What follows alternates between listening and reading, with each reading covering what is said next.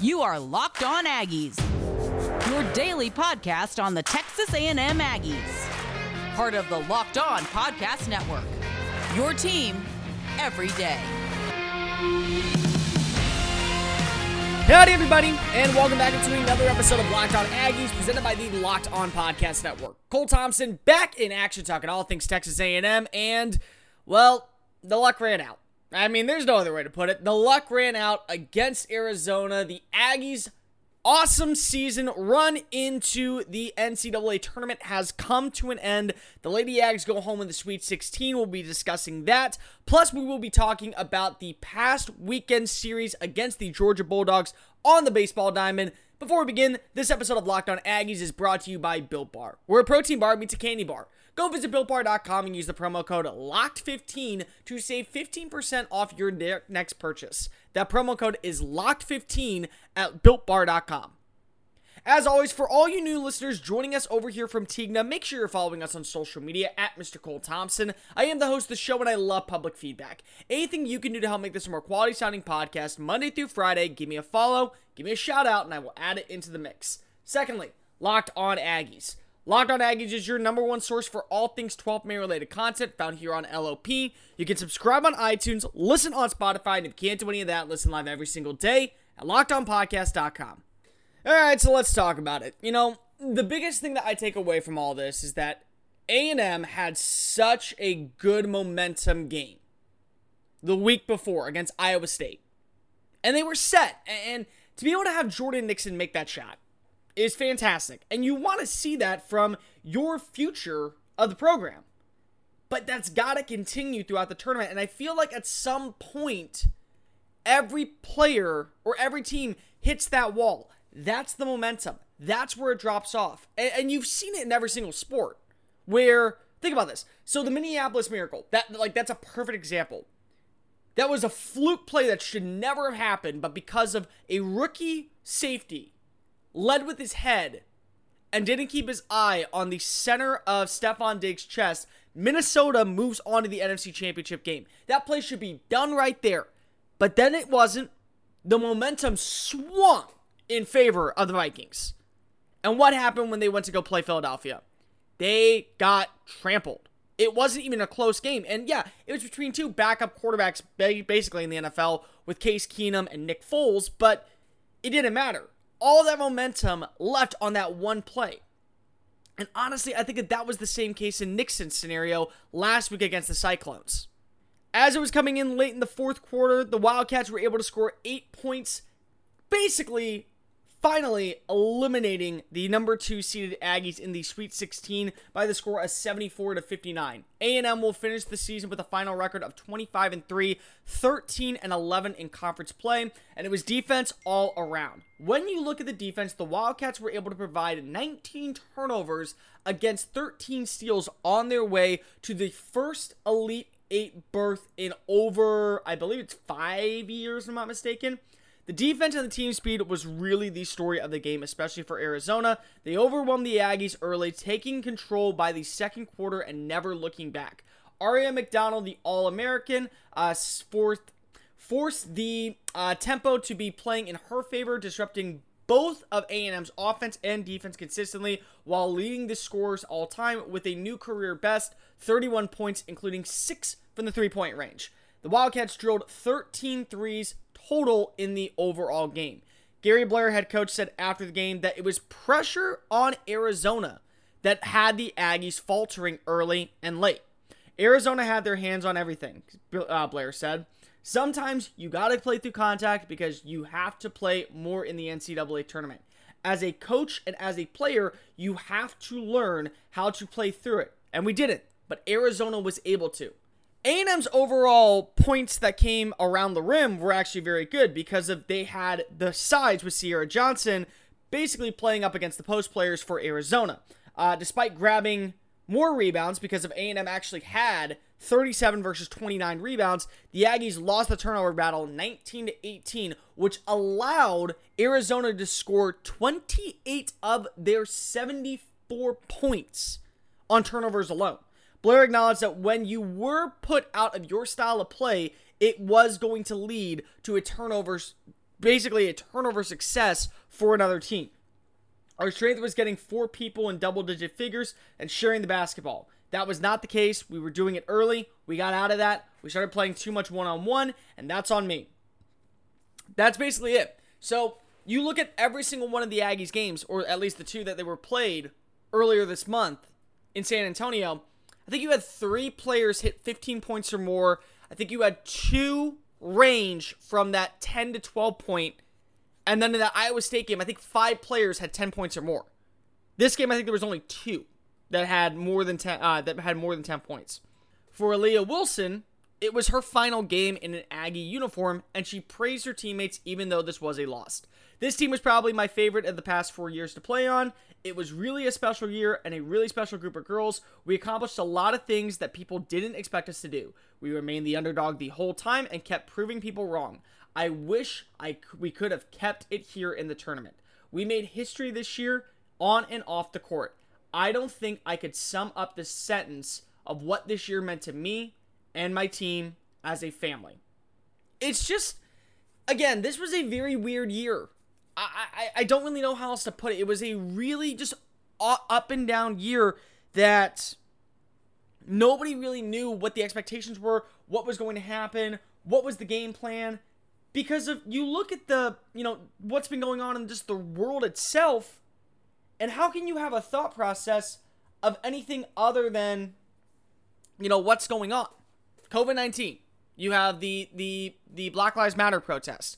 You have sports basically coming to a freezing halt. You have some areas of the country still not allowing fans, other parts of the country opening up, and an election. It's been a big year. It's been a very crucial year. And for A&M to go through all this, especially when you look at what the men went through, where they had 8 games canceled, they weren't really able to get find their rhythm. They basically didn't play for a month. And by the time that they got back, they were so out of sync, they weren't able to make anything. I mean, anything. And when they did, they took a team that's now in the Elite Eight down to the wire before the last 30 seconds. So they weren't able to close out games. You look at the opposite side, where A&M women basketball had to go through something very similar because of they were in the same spot. They kept that momentum. They kept the ball rolling. The only difference was they did not have COVID. Now, again, it's part of life, it's part of a story, it's part of everything that happens for a reason.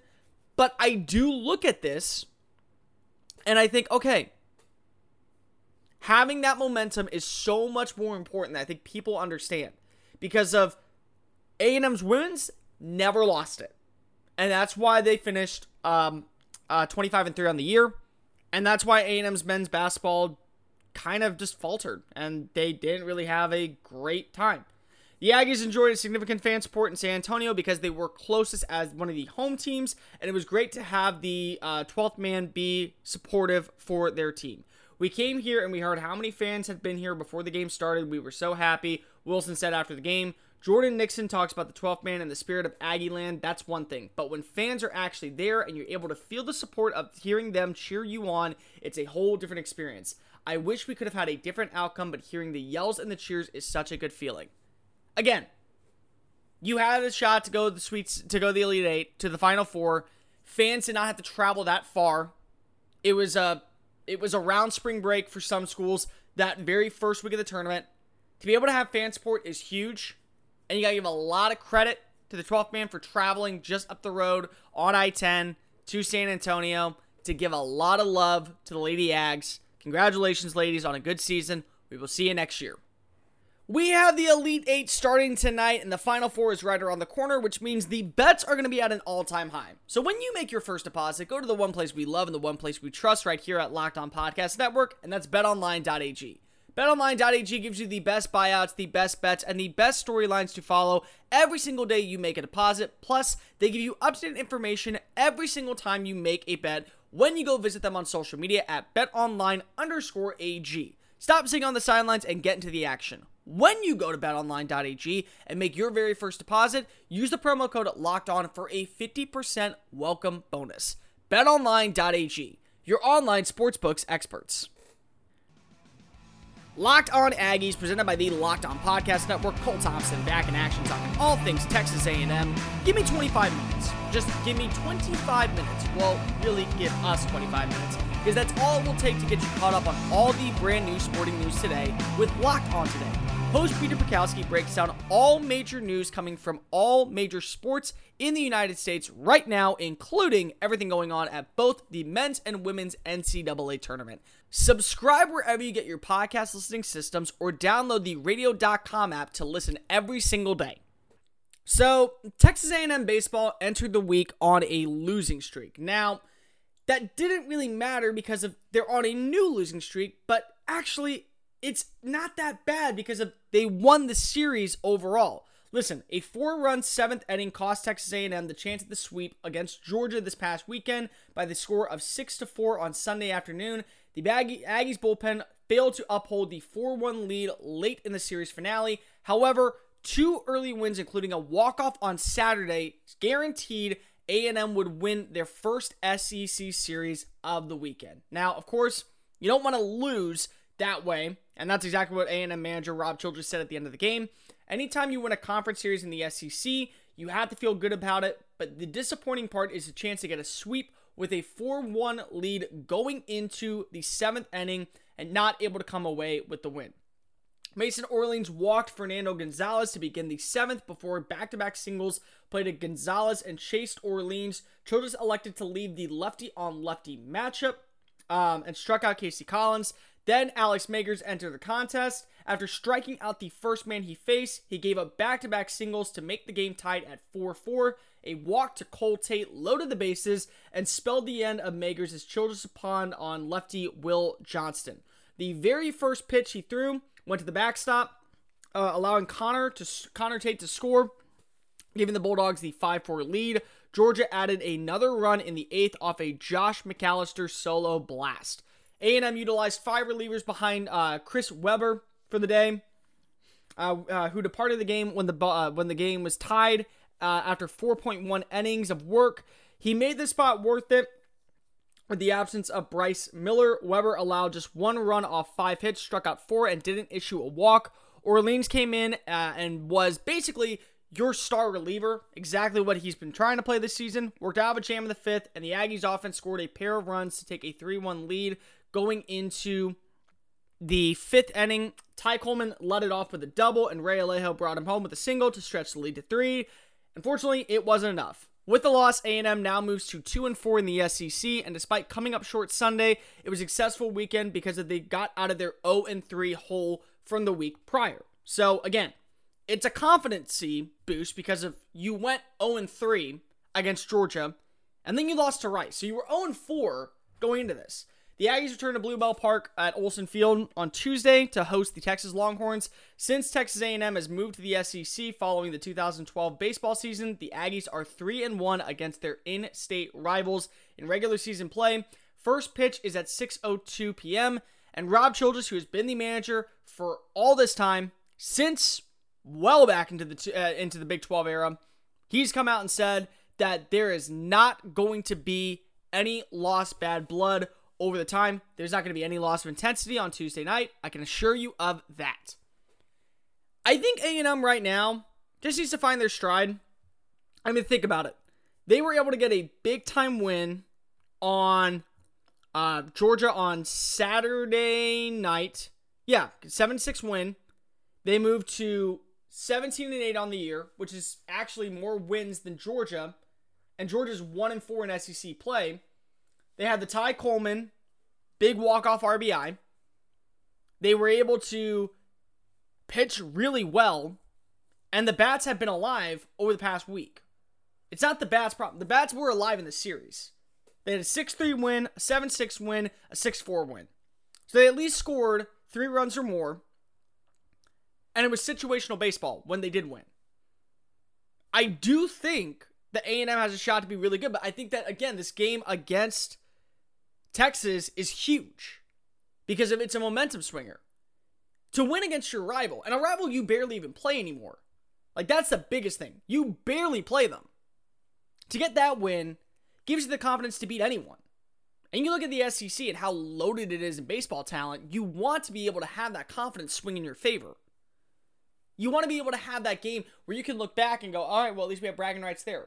And that gives you the confidence with every other bit of what you need to be successful in this game. But again, it all comes down to situational baseball. That's always what it's been. Hitting with runners in scoring position. Making sure that you don't swing at off speed pitches that are low making sure you don't chase up high, playing the count in your favor. That's always what you need to do when you're in baseball. You want to be able to make this a batter's count. And a batter's count is when the pitcher is ahead in balls and strikes. If you can make it a batter's count, you always have a shot to keep innings alive. And what matters is eventually a pitcher's going to mess up. They always do. Every single every single pitch a pitcher will mess up. He'll leave it hanging right at, right in the hot zone. He'll leave one right down the middle, and it's up to the batter to connect on it. Now, again, if a batter's an, uh, an eighth of a second late on a swing, that ball isn't going out of the park. Instead, it's being fouled off straight back. But it looks and it sounds like it's about ready to be bolted. But it's pitches like that that that's where A&M needs to be successful. They finally were able to play with runners in scoring position the past couple weeks. They didn't really rely so heavily on the long ball. They rather just played situational baseball against Georgia. If they can do that against Texas, it gives them the momentum going into their next series in the SEC on Thursday to keep the drive alive and hopefully keep their season in favor of them being a top team in the SEC. This episode of Locked On Aggies is brought to you by Built Bar. Now, we've been telling you for a while that Built Bar is the best tasting protein bar in the market, but it's because it's covered in 100% real chocolate and it's low in calorie, low in sugar, high in protein, high in fiber, and it's amazing taste. But now it's time to figure out which one's the best. We are into our bracket challenge, moving into our Flavorful Four. We need one more to get us into our final four to join cookies and cream, cookie dough crunch, and mint brownie. It comes down to caramel brownie and coconut chocolate chunk.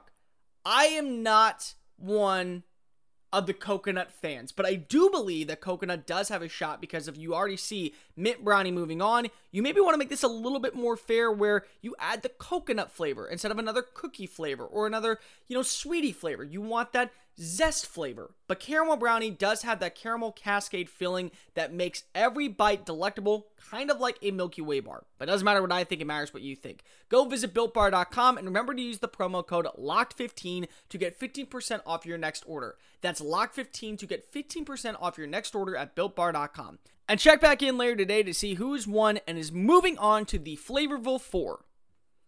Locked On Aggies, presented by the Locked On Podcast Network. Cole Thompson back in action talking all things Texas A&M.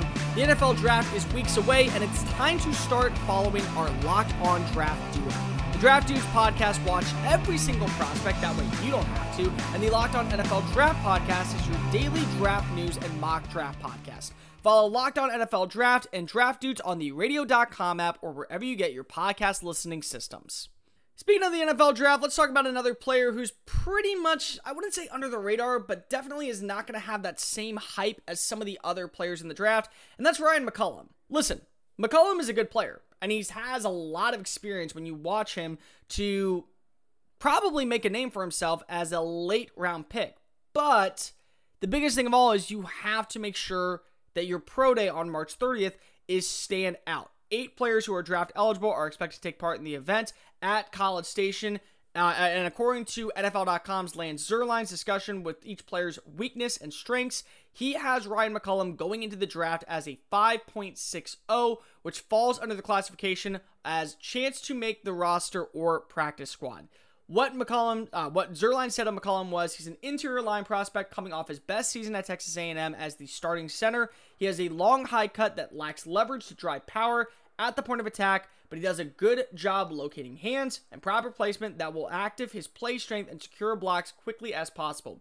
He's an average athlete who's done a decent job in the pa- uh, pass protection, but should be able to make most of his blocks as a lead blocker in the run game.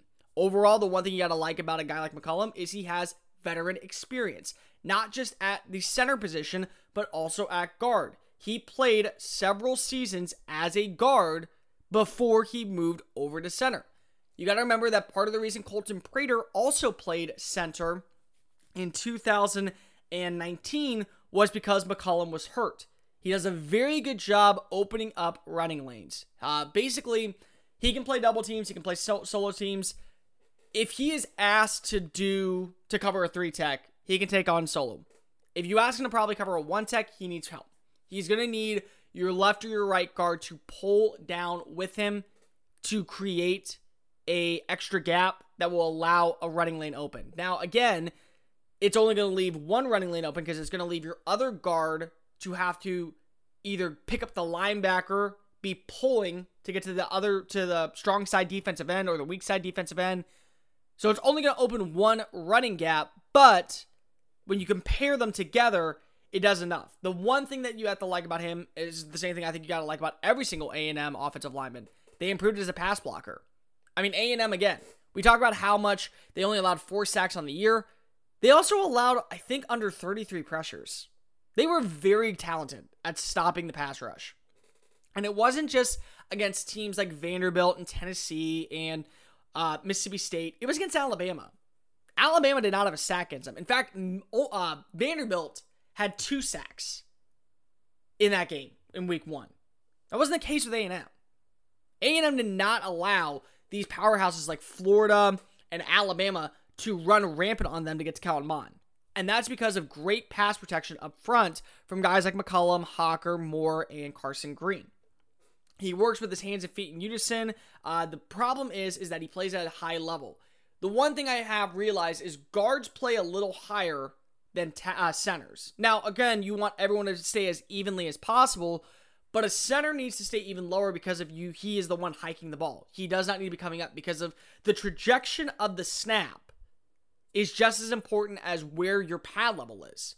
Because if, if you snap it too fast or too high, it goes over the quarterback's head. It can lead to a turnover. It 100% leads to a blown up play. And unless the pass rush is, you know, basically playing a two man pass rush with so much coverage and defense as a dime formation or as a three man deep set, you are not having a positive play on that, no matter how you look at it. He also is able to get pushed back by stronger pass rushers. So again, when going up against a nose tackle, that's why he needs to have double teams because if he is susceptible to being pushed back, which then will allow him to fall over, allowing the bull rusher up the middle, whether that be a three tech, a one tech, a nose tackle, all add pressure to the quarterback, forcing him to be flushed out of the pocket, which then allows the edge player to make the sack.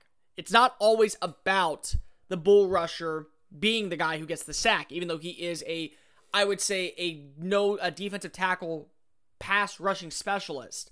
It's about them putting pressure on the interior, so he has to work to the exterior to get to the edge players. He also has struggle, um, you know, uh, hanging uh, against the front slants. So what that means is when they're all blocking to the right, he is late to the call, which allows him to either open up a running gap or it allows him to open up a passing gap. But he was valuable. I mean, think about this.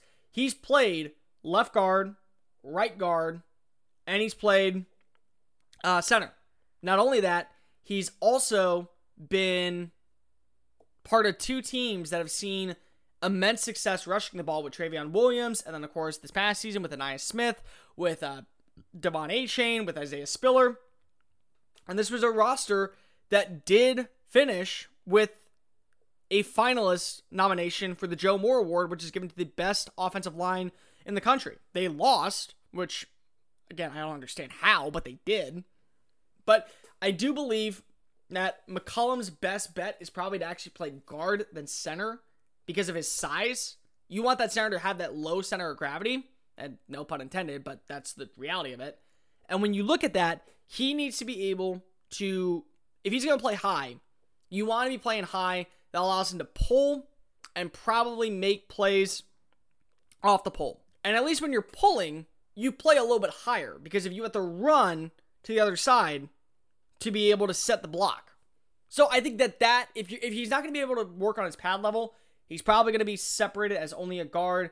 I think any team that is looking for a run heavy offensive lineman And any team, so a team like Baltimore, maybe a team like Houston, even in the seventh round, maybe a team like um, Cleveland, they would be interested in a guy like McCollum. I think that all those teams, because that they have rushing attacks, they're teams that are going to prioritize running the ball. I think New England as well would be a pretty good fit for him. But that's where he's got to go. He has to find a home where running is going to be a staple for 2021 if he wants to see any playing time. And if not, probably he's going to have to work his way up from the practice squad onto the active roster for next season. That's going to do for this edition of Locked On Aggies. Make sure you're following us on social media at Mr. Cole Thompson and at Locked On Aggies. On tomorrow's show, let's talk a little bit about the upcoming names who are the newcomers of Texas A&M. There's always new players who are going to make an impact immediately. Who are the guys that definitely could be having their freshman year or even a sophomore year impact, like we saw with Monty Richardson, Andre White Jr., and of course, Jalen Jones. Don't go anywhere. We will see you tomorrow. And remember, kick 'em y'all. This has been Locked On Aggies, presented by the Locked On Podcast Network.